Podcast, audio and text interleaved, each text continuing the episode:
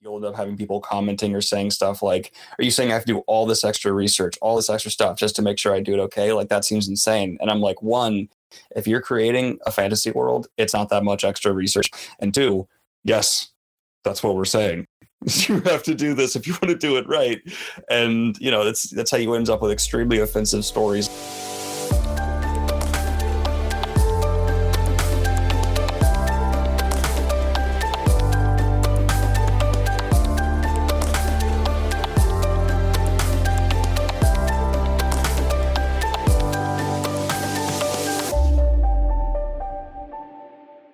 Welcome to Worldcasting, where we discuss real made up things.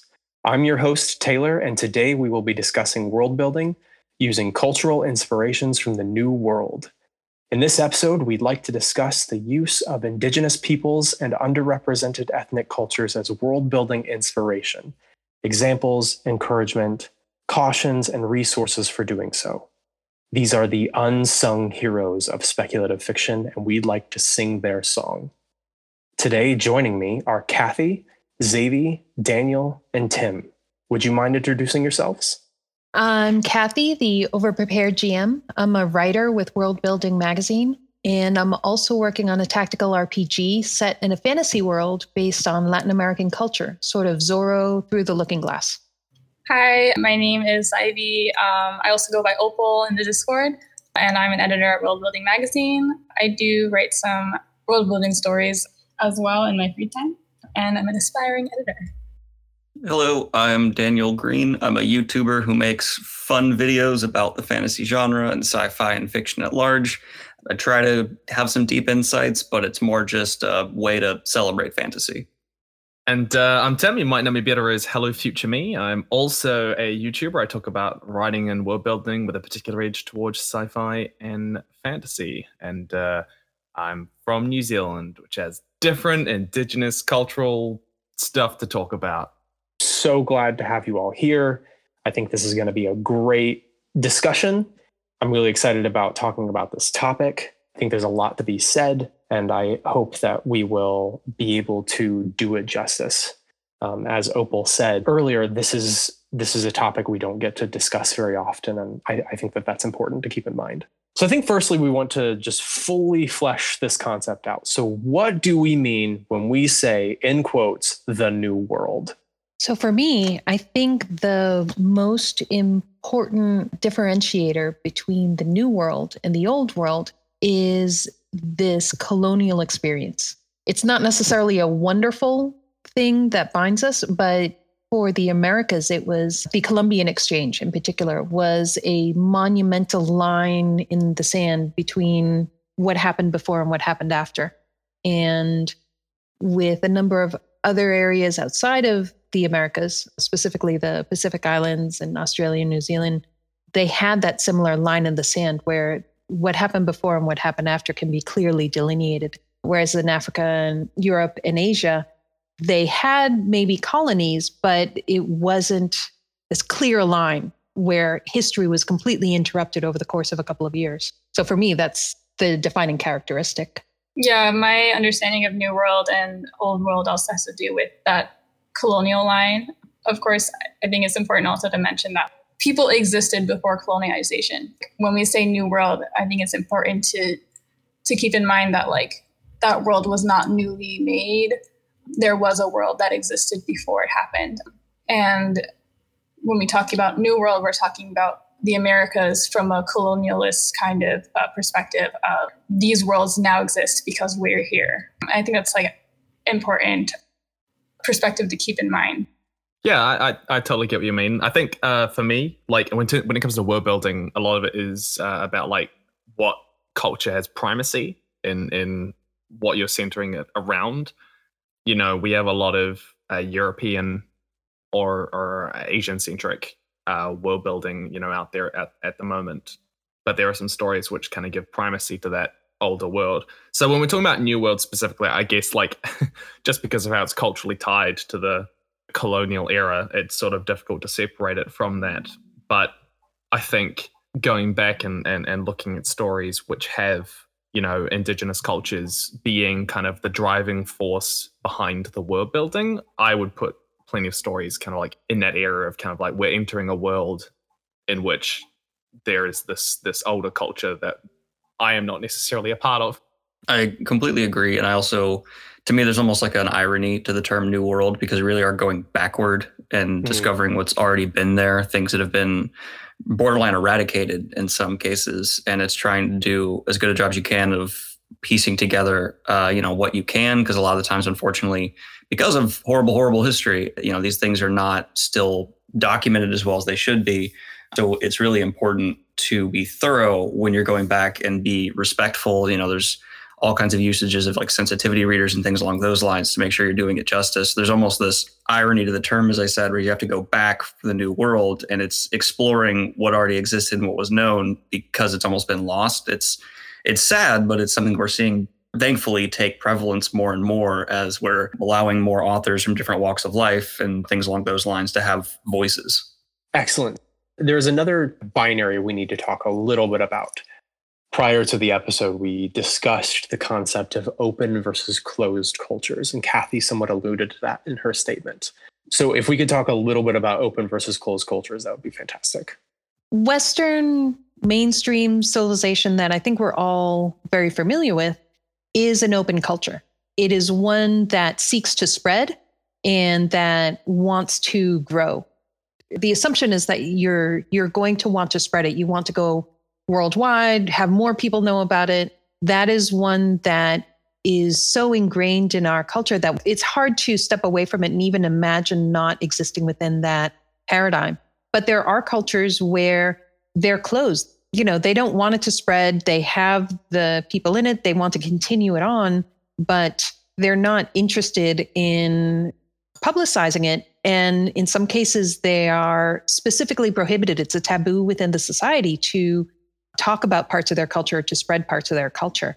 And in my mind, because I'm part of this Western culture, uh, I know there are some religions that are evangelical and some religions that are not evangelical. And so I try to think of it in those terms, except for a culture rather than religion, where they don't want to spread, they keep part of it in very secret, and it's it's taboo to spread it out. That's a really interesting point because I know that like Jewish communities tend to be a lot more, both culturally and religiously, more closed in, in, in that sense. I don't believe I've ever heard of Jewish colonialism. or evangelicalism. Like I've never met a uh, Jewish person who's like, "Hey, why don't you join me?"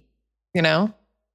It actually kind of lends to a, a, wider point I find very interesting where, you know, we tend to think of cultures as this very like singular thing, like, oh, this person is Jewish and that's their defining thing, when that's not how culture works. A person can be, you know, American Jewish from the city. Like there's all these different things that build into the culture a person exists in, who they are.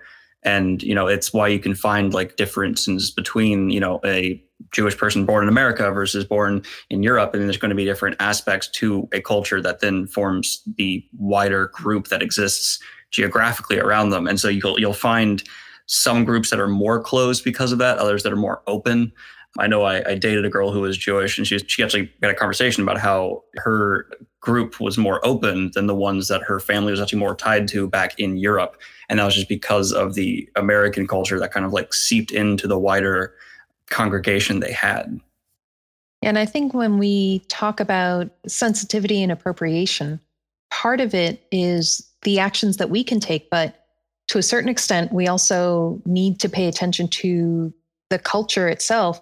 Are they interested in sharing or not? Because if they are a closed culture that is not looking to talk about this stuff, then trying to spread it for them is a very disrespectful thing we can take so many steps, but beyond that, we should also listen to what they're saying. Yeah, we were actually talking about this a little bit earlier. So I'm Dominican, and we celebrate a lot of, uh, in the countryside, there's a bit more of a mix between faiths. And some of that uh, celebration is often kept kind of like secret and not not meant to be shared and it's like really disrespectful for like people to like record certain ceremonies that's kind of part of the whole like closed c- kind of culture thing. And it's interesting because when it spread to New York, New York City, it became more of an open thing, but some of the religious connotations were removed from that in certain ways. Some of it stayed, of course, like if I go to a funeral um, and we celebrate it with like gaga music and stuff like that, then you have religious aspects of it. But a lot of the times, the voodoo aspects of it will not be included. That's just really interesting how you're talking about Americanizing closed cultures. That was just a really, really interesting comment because it's not as open. It's more closed in like the Dominican countryside.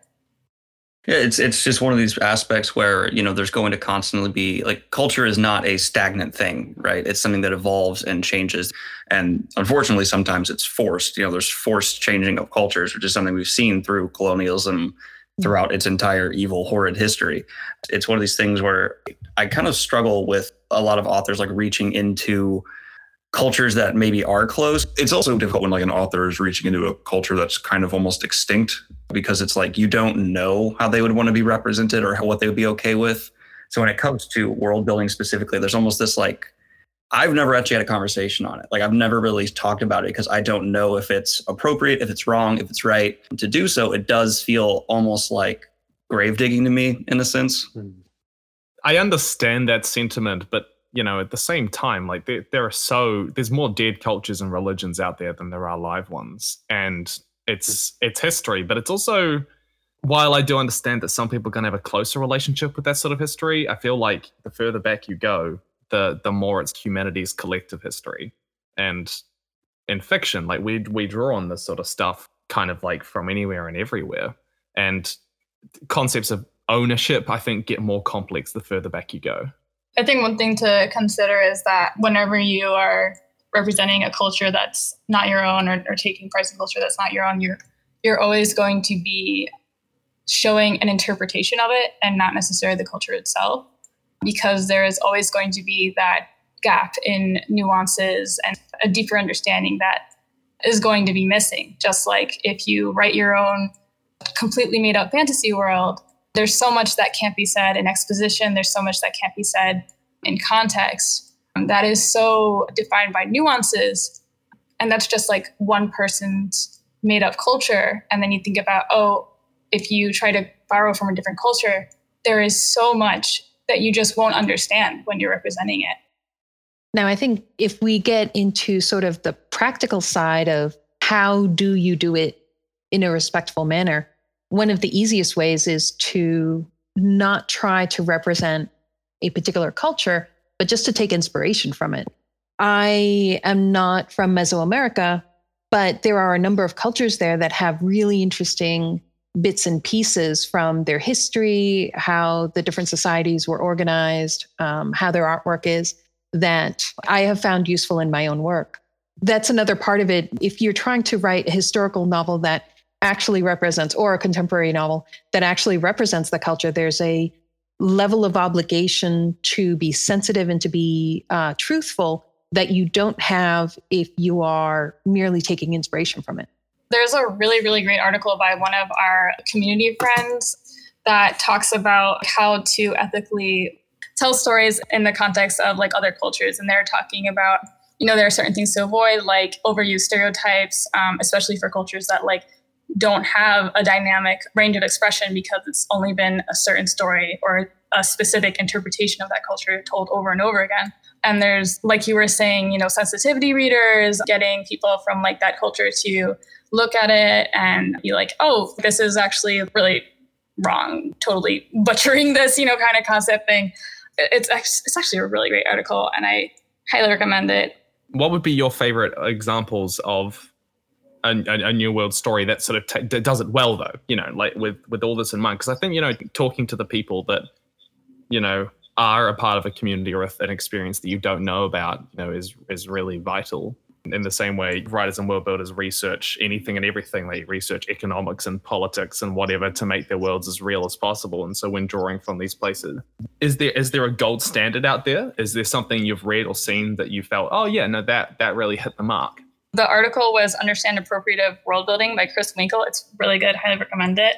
Um, one that I really, really enjoyed that was pretty famous uh, in the graphic novel community, especially amongst Puerto Ricans, was Borinqueña. And it, it's like, it's kind of like on the softer side of world building. It takes a look at that religious and cultural history. One thing that I thought was really, really cool about it was that after Puerto Rico was really hit by um, the hurricane season, also was like very intentionally like talking about Borinqueña is a uh, a superhero who is Puerto Rican from Brooklyn, New York.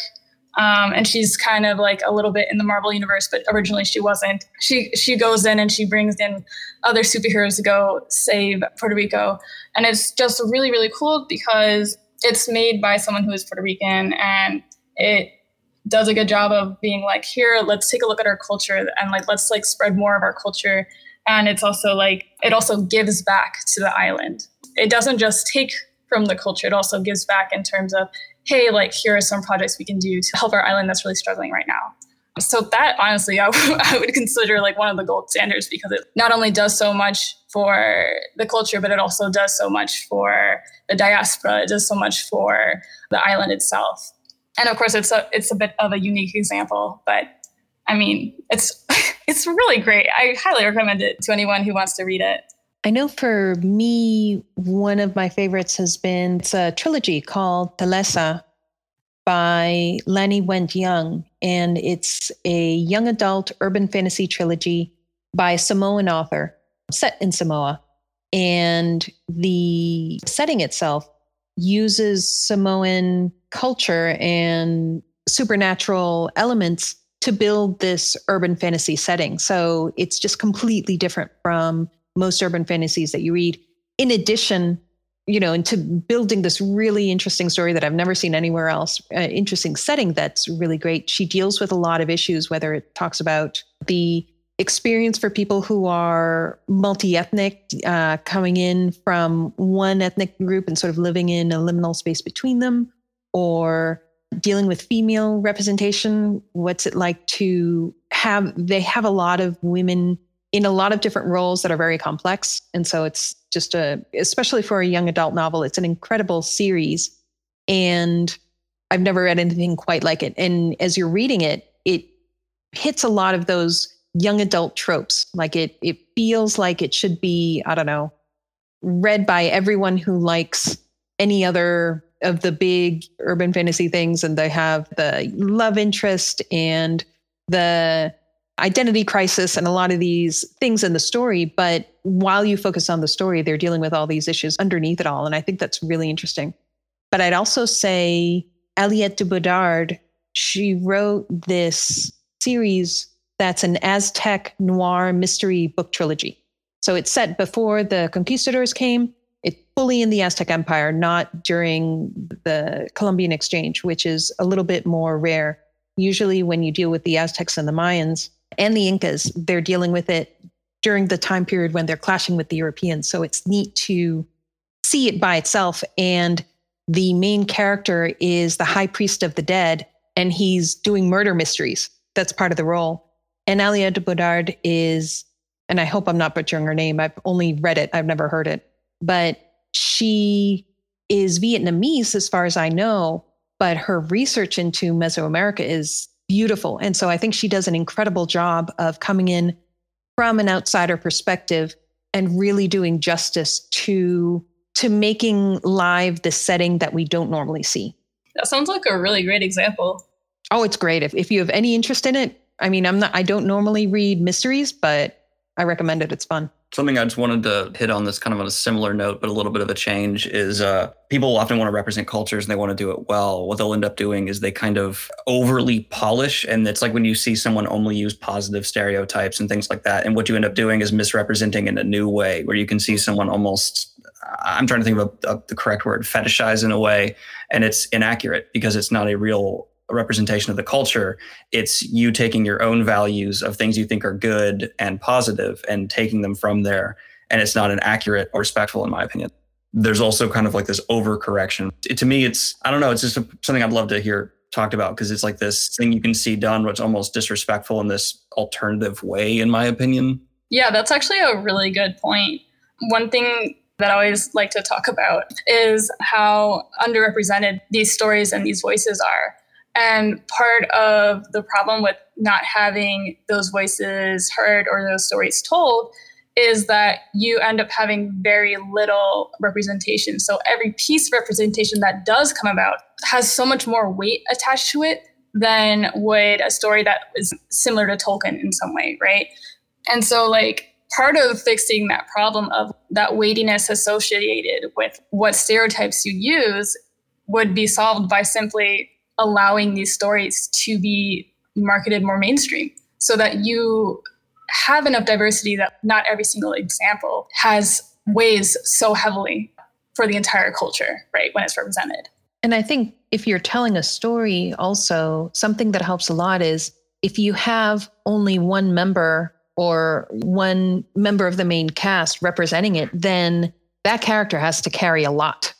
But if you have a lot of them in there, then you can have one that's good and one that's bad and one that's lazy and one that's hardworking. And you can have that variety. So it's not trying to all be one thing.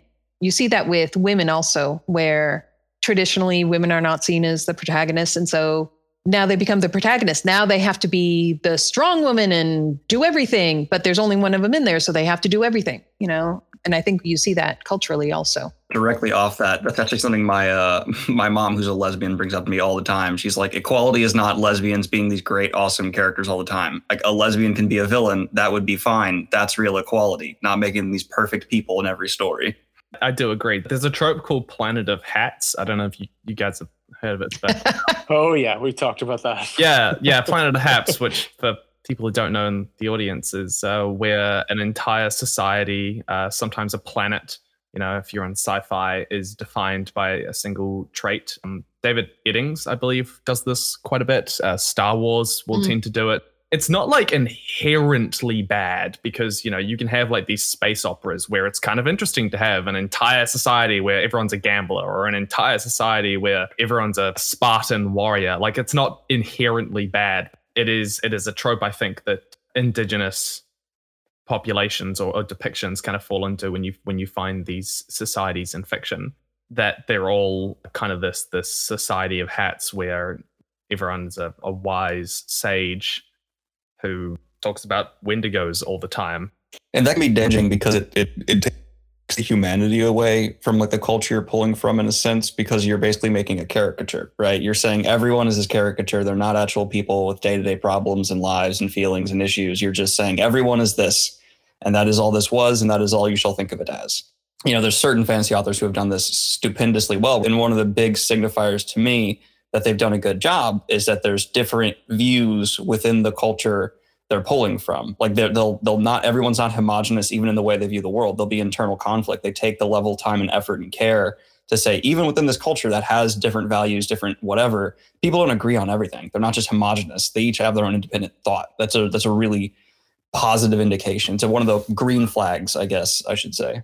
Yeah, I would say it's not inherently bad in the sense that it's not inherently problematic, but I would say that it is inherently bad world building. Unless you're doing something really unusual. You know, if everyone in your culture is the same way, then that's not very good world building. Like you can't have everyone be a warrior and have nobody get food because then they'd starve, or everybody is depressed all the time and no one's ever happy or you know and and pick any one thing if everyone is all that way then that's probably not good world building because you're not really thinking through how the society would really work the only time i can think it's like really appropriate is like cults if you're trying to go for like a cult then sure that can be fine but that's really it or maybe if it's a comedy if you're not trying to make it realistic I'm hesitant to like hold up any particular work as saying, oh, hey, this is a really good example because this is not my area of expertise.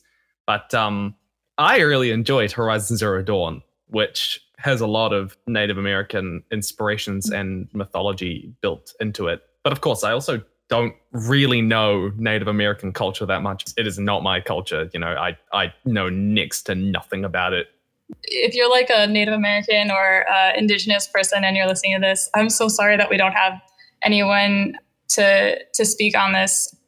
For I mean, and like of course, like there's like a whole vast number of cultures within that identity. But if you're listening to this and you're like, hmm, this is kind of cool. Like maybe I should like come and join this. Like please do, because like we we would love to have more voices heard. I was going to say, just as a follow up to Horizon Zero Dawn, I was reading an article recently about it I don't think it was a new article. I just stumbled across it recently by Polygon. And one of the things they mentioned is how they really liked how the representation issues around race and culture actually made sense in the story. So when a lot of video games, it's just sort of, it is this way because we say it is. And with this one, you kind of assume it's that way for most of the, and then partway through, you realize, oh, this is not a culture that coincidentally has Native American features because the people decided to do it. And this is not meant to be a direct continuation. This whole thing, oh, this will be a spoiler. So don't listen for the next two minutes. Though everything here was started very purposefully by these AIs who had to replant everything. And so they were re- they started from scratch with people trying to create this diversity. And so if there is inaccuracies in how things are depicted, it makes sense in the story because they're not trying to say this is what this you know tribe is like or they they come from here or anything like that they're saying this is human societies as interpreted by ais who are trying to plant a bunch of diversity and i thought that was an interesting take on it wow i never even thought about it like that that that's that's actually really cool i kind of want to read that article now So I'm going to switch gears on us a little bit here. I just want to get a gauge on we're talking about all these things. We're talking about all of this, these great ways to approach speculative fiction by using or borrowing from or being inspired by these new world civilizations. What are your favorite or most interesting unsung new world civilizations? One that I talk about a lot because I'm Dominican is the whole Hispaniola people. And I don't claim to be like Taino, which is like the indigenous population that largely was part of Hispaniola. Something that's kind of interesting about, you know, New World kind of esque stuff is that some of these worlds that we want to become inspired by, a lot of it is lost or erased. A lot of what we know about the Taino is not from the culture itself or the people itself, but from archaeologists have discovered. And that's just kind of like an interesting thing to think about is, you know, sometimes they don't really exist anymore. I was lucky enough, though, to go to a museum exhibition uh, where they talked about the Taino. And it's really, really interesting to see how parts of the culture did survive. Um, there are certain words like canoe, kayak, uh, hammock, these kinds of words are actually originally Taino. They somehow survived the wiping out of their group of people. And then, of course, there's the kind of uh, more like hot pot culture of the island of Hispaniola. You have Haiti and the Dominican Republic, and you have like the after effects of like colonialization and like the whole the mixing of uh, West African and in Dominican Republic Spaniard and uh, indigenous culture. And then you have in, in Haiti, of course, French instead of um, Spaniards. And that's kind of an interesting new world example of civilizations. I know for me, I have a lot of favorite examples, but my favoriteest favorite example that I have to mention is the Muisca Confederacy, which is one of the big civilizations pre Christopher Columbus, right? In Colombia. And when the Spaniards came, they wrote a lot about how it was this very sophisticated civilization. They said it looks like Tuscany. You have the irrigated fields, you have the giant roadworks that are connecting all the different regions. And it was a true confederacy where you have, I think it's four different groups that have each their own structure, but then they go together and they recognize that they're a joint nation. And the focus of that particular nation was more on trading than on warfare. So when you see a lot of successful nations, a lot of times they're powerful enough to fight off other countries because they have this strong warrior culture.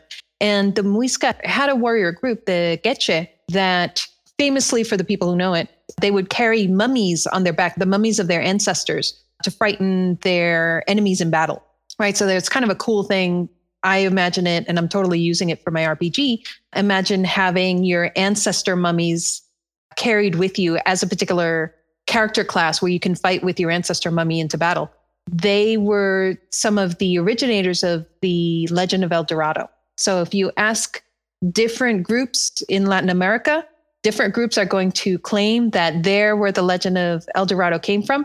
But if you ask Colombians, they're actually going to tell you the truth when they say that no, we're where the legend of El Dorado came from. And they had gold like you would not believe. And all throughout Colombia, there's um, this museum called the Gold Museum that has just huge amounts of gold.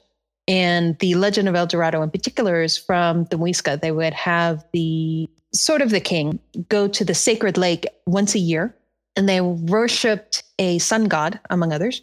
But they worshiped the sun god. And so once a year, he would row out into the lake covered in gold dust and dive in, and they would give all these gold offerings into the lake, not only the covering of the gold dust from the emperor himself, but also a number of other beautiful gold crafted items that they would just dump into the lake because it reflected the sun and the gold as a material was obviously to them a shadow of the the sun god itself. And the richness of this you know drew in the spaniards from different places and they came and they attacked and they tried to take the women and you know take the slaves and the muiscam were mostly able to fight them off and it always frustrates me because when we hear about civilizations in the americas we're really taught that there were three. There's the aztecs the mayans and the incas. And then you know in popular perception there's a bunch of tribes wandering around in some sort of primitive state in the rest of the americas. But the muisca were a really good example of not that at all. They were, I don't like to say that the trappings of civilization that are valued by the Western culture are the only things that should be valued. But even if you value those things, even if you value complex societies and, you know, trade networks and coins and settled agriculture and roads and, you know, architecture and all that kind of stuff, they had that. And yet nobody talks about them they're for me that's one of the big unsung heroes. And there's lots of information about them if you go looking because they had all these items that they left behind. They were written about by the spanish because they were actually able to hold off the spanish for quite a bit. So i love them. I love mesoamerica in general just because there's so much on them and it's really interesting. But if i have to pick a favorite i say the republic of and i'm going to totally mess this up tlaxcalan and maybe the tlingit just because they live in a temperate rainforest and it's a beautiful place. I've lived there. And they had a society that was so rich and successful in their area that they had a lot of time left over to spend on art and culture. And so they did. And one of the cultural things that they did is competitive parties or competitive celebrations. They would compete with each other to throw the best celebrations. And I want to live there, you know? For me personally, I really like seeing Polynesian cultures depicted.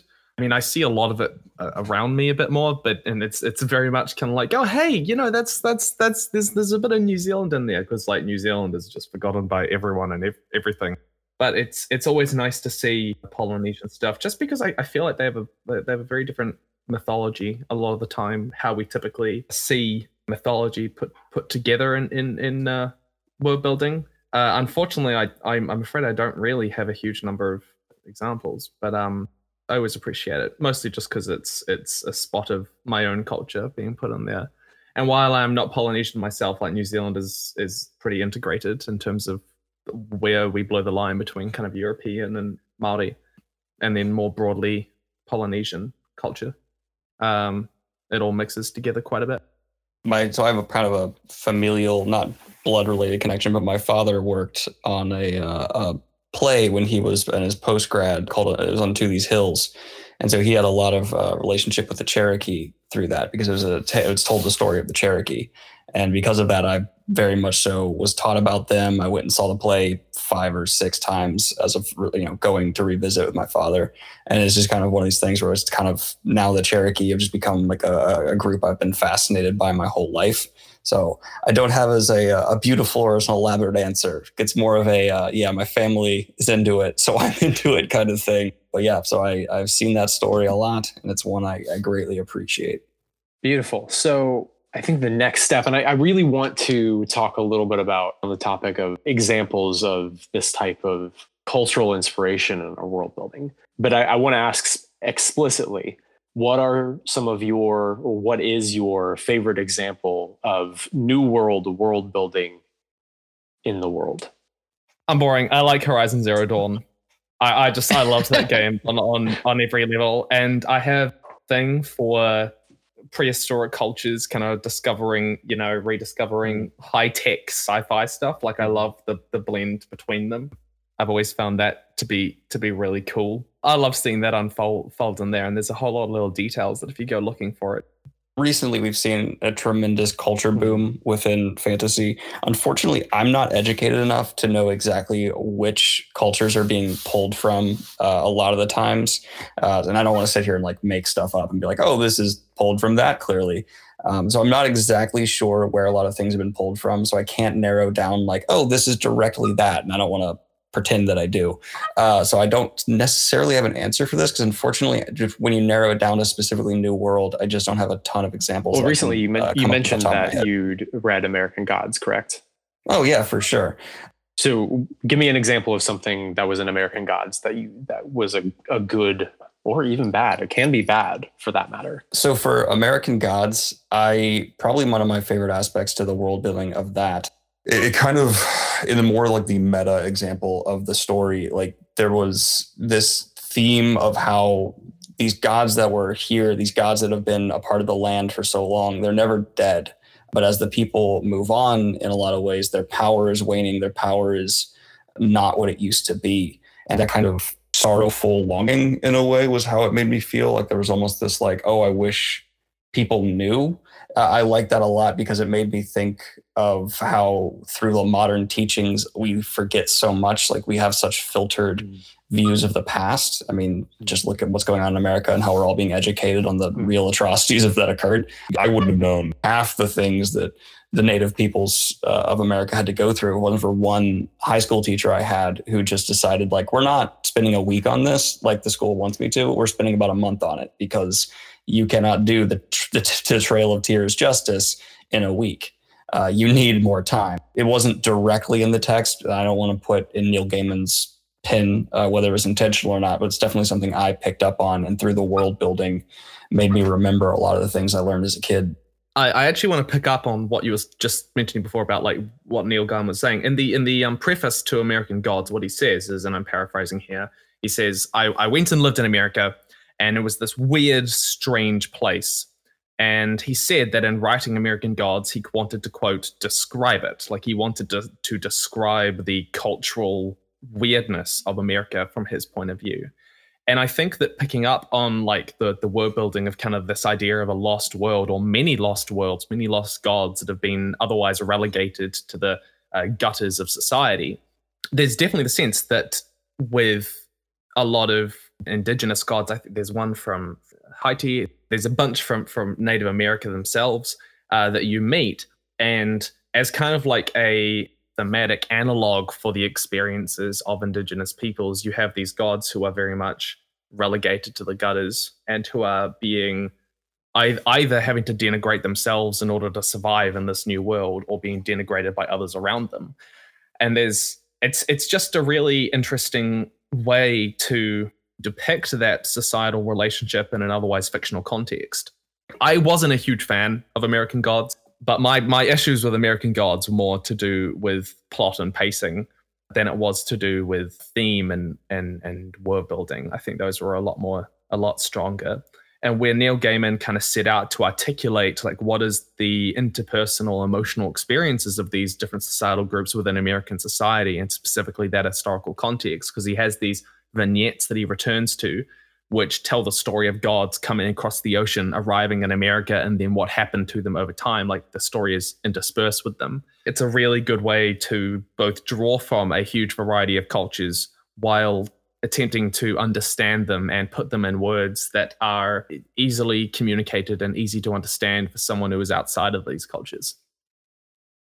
You know, talking about American gods, it reminds me this idea of these different cultures and the gods within them and treating that within a fictional fantasy story It reminds me of T. Kingfisher's Jackalope Wives and Tomato Thief. And the stories aren't exactly the same. This is set in some sort of 1800s, early 1900s, somewhere in there, southwest setting. Definitely a fantasy, but these are short stories. And so, one thing that I really like about them is that she does a huge amount of world building in a very constrained space. But it also deals with the these different cultures all existing within the same space. You have several indigenous cultures, but you also have the train gods that are literally sort of the embodiment of trains and they keep it going and how oh i don't want to spoil it these are really good short stories they're available for free on our website and i recommend every single person who can hear me at any point tell everyone they know they all have to read these stories T. Kingfisher, I think, is dealing with some of the things that Neil Gaiman does in American Gods. And I think that I've seen it one or two other places. And I wonder if this is sort of an emerging movement within fantasy. One story that I really liked was also from an anthology, the queer paranormal romance. They have this really cute story called Black Dog. I think it's the opening story for it. And they kind of uh, mentioned that it's a mix of North English folktale and also the Abenaki tribe. And I think that's also like one thing I totally like forgot to mention this whole podcast is I've been like doing a little bit more uh, research on understanding indigenous populations in the North Americas for this and also for different editing project that I had going on. And one thing that was brought up is that if you can portray a culture from like the actual group instead of as a blanket indigenous group, that's usually preferred just because there is such a big variation. And a really great example of a poorly done interpretation of a blanket Native American kind of stuff is uh, the Seven Realms series. At least, like from my understanding, again, I don't really know much about Native American culture, so maybe I'm doing this wrong, and like they do a great job. I don't know, um, but it kind of felt like it was very stereotypical Native American representation, the way that they presented the the clothing and the culture. I was really excited when I first read it because it was my first time seeing like like Native American storytelling. This is so cool, right? When I first saw it, because you know you never see it, and then like as I got older and I started like thinking more critically about the way that underrepresented people's stories are told, I started to think like more about like, okay, it's really cool that this was told, and can we do it better going into the future, kind of stuff. Well, I think this has been a fantastic discussion, and I'm really excited about having had the ability to sit down and talk about this. We want, would like to close now, but I'd love to get your final thoughts, your final uh, remarks. I think for me personally, so much of this is about kind of expanding just what fantasy can be or sci fi can be.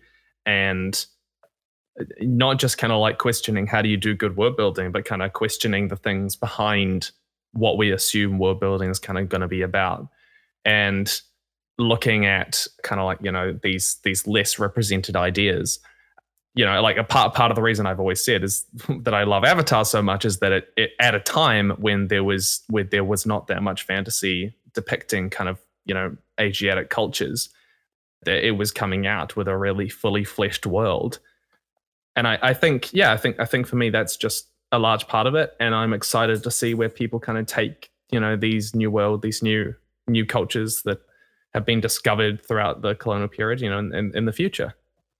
My uh, concluding thoughts are going to be me taking a shot at certain people. I hope that's okay. You'll end up having people commenting or saying stuff like, Are you saying I have to do all this extra research, all this extra stuff just to make sure I do it okay? Like, that seems insane. And I'm like, One, if you're creating a fantasy world, it's not that much extra research. And two, yes, that's what we're saying. you have to do this if you want to do it right. And you know, that's that's how you end up with extremely offensive stories like Disney's Pocahontas, which just changes history and minimalizes certain cultures and all these things. It's like because one, they just didn't care and they didn't do the research to find, or they did and didn't care about the research. My concluding thoughts are going to be like, if you're listening to this, and there's people who's angered by this conversation, how am I going to do this all this extra research? Uh, if you can't do the extra research, then maybe you shouldn't write the story you're trying to write because yeah, it's it's the bare minimum. Yeah, especially when like they're always willing to do the research for basically every other part of their world. and world building is just such a time intensive thing in general that the research is relatively speaking not the biggest part that you're probably going to sink into it. But for me, I'd say there are so many misconceptions out there, especially if you're talking about New World cultures. We've all been taught a lot of things that are really wrong. So, at least in American schooling, we're usually kind of absorbed this idea that before the Europeans came, the Native Americans existed in this sort of unchanging state. And then the Europeans came, and then history started actually moving forward and there was progress and civilization and stuff like that. And some people will be bad about it and say, oh, it's better for them in the long run because now we brought medicine and all this kind of stuff. And some people will be sympathetic and be like, oh, it's so sad that they all died out. And none of that's true. You know, the indigenous civilizations are still around and there was a lot of history before the Europeans came, and we actually know a lot of it. We're just not taught it going that extra mile to find out, even if you think you know what is there, it's useful to look because chances are, unless you've already done some research, you're going to be completely wrong in your uh, assumptions. And, and it's also like very, very broad, right? Like we're talking about like a ridiculously huge amount of space. And so there's going to be way different stories, uh, different cultures. One thing I just wanted to say as part of my closing thoughts is that we are living in an exciting time where finally stories that are typically underrepresented are actually getting marketing, like mainstream marketing. A lot of these stories used to be um, kind of neglected in publishing or neglected in whatever industry it was being told in. And so it was a lot of internal publications, that kind of stuff. And it's not that these stories were never there, it's that these stories didn't necessarily have the opportunity to share themselves. And it's also really exciting that we live in this time because now that we have the internet, there's less of a gap in terms of the standard for publishing, which is sometimes a little bit elitist. And there's more more of an opportunity for people to tell these stories where beforehand there's a bit of gatekeeping. This is a really exciting time, and we should be celebrating these voices and these stories that are finally being given some room to be seen and to be heard. And I'm really glad that we were able to talk about these kinds of things on this podcast. I hope that this two parter won't be the, the only discussion we have on it. I am just floored that we've been able to even have this discussion. I would love to thank our guest hosts for coming on. Dan and Tim, I appreciate immensely you two taking time out of your schedules to talk with us and really add to the topic. Uh, we'd love to have you both back at some point, and I hope you both are doing well in all of your endeavors. Uh, I'd love to thank our fans as well, uh, or our listeners, I should say. I we appreciate you lending us your ears. We hope that something that was said during this episode will enrich and enliven your world building going forward. This has been Worldcasting, and we appreciate you listening. You've been listening to the Worldcasting Podcast, an affiliate production of World Building Magazine. If you have any comments, questions, or suggestions, you can check out our website at worldbuildingmagazine.com, where you can also find links to all of our social media and our Discord server. This episode was edited by McKenzie Power.